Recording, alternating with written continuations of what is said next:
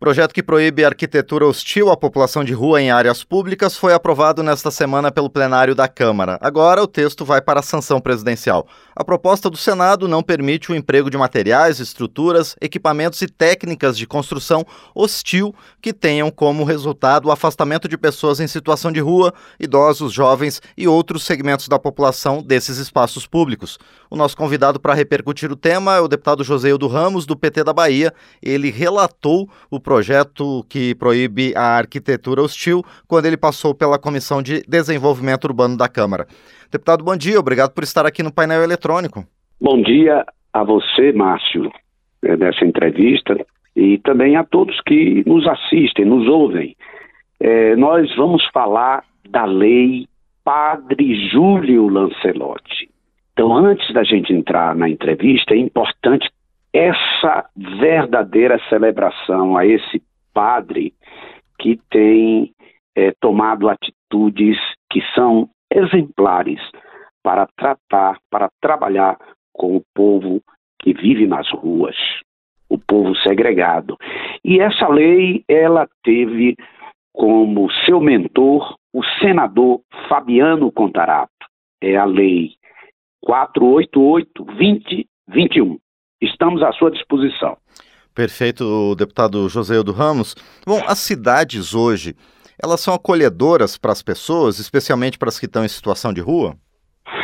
Olhe bem, tem um fenômeno que é relativamente novo e foi denominado de aporofobia, que é a aversão à pobreza, que é o medo da pobreza também. Então, é um termo cuja origem é lá do grego, mas significa isso. E isso é uma doença das médias e grandes cidades, porém acomete a todas, principalmente nas cercanias de onde tem indústria, eh, polos industriais, eh, processos de oportunidades de emprego mais urbana. Então, aí se encontra a segregação da sociedade atual, que são as populações em situação de rua. Hoje, essa população no país deve ser superior a 250 mil, podendo chegar até 300 mil, mesmo porque não há um levantamento em específico. É, o atual governo, é, ou os atuais governos, ainda não se deram conta de que é, esse, essa situação, essas circunstâncias do povo de rua, é a denúncia mais efetiva da ausência de políticas públicas inclusivas para poder tratar essas pessoas como seres humanos e não como bicho e não como um resto a ser escondido, né, principalmente nas cidades que são turísticas, que têm essa vocação. E, deputado José do Ramos, de que forma se traduz na prática essa arquitetura hostil? Em primeiro lugar, foi ótima a sua pergunta, porque você cunhou o termo que está andando por aí, arquitetura hostil. A arquitetura, é, essa palavra e a própria profissão pressupõe agregação, pressupõe acolhimento, pressupõe defesa de uma população que se organizou e tem um povoado, uma cidade, uma metrópole. A arquitetura cuida disso. Onde tiver arquitetura hostil, não haverá, simplesmente não haverá arquitetura que não coaduna com a, a, seletividade e sim com a inclusão, com o acolhimento. Portanto, são técnicas construtivas hostis.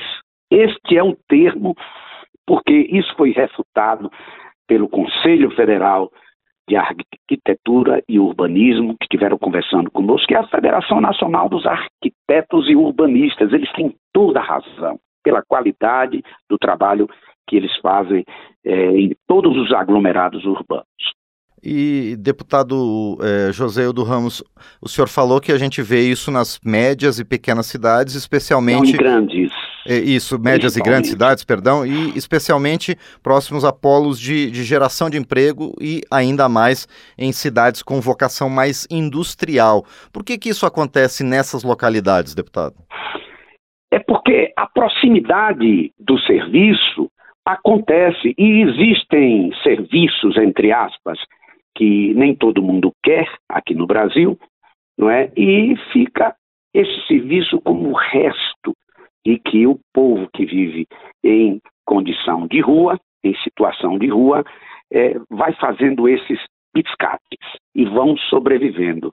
Entretanto, é, é, preciso que o exemplo do padre Júlio Lancelotti, que é vigário da, é, de uma paróquia no centro de São Paulo, e eu visitei ele por conta dessa iniciativa, quando estava é, é elaborando o parecer na CDU, Comissão de Desenvolvimento Urbano, lá eu pude presenciar o apoio à reunião de vários segmentos, comerciantes, industriais e, e até uma padaria com produção, e, e, e, ele arregimenta pessoas que entraram na condição é, de serem do povo de rua e essas pessoas têm formação, por incrível que pareça.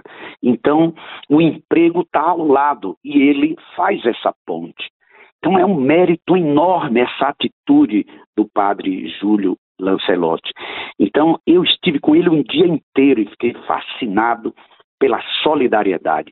O que a gente precisa, ao invés de, de colocar aspersores para que molhem as pessoas que estejam numa marquise, é, é, lanças num jardim na interface é, do espaço público e do espaço privado.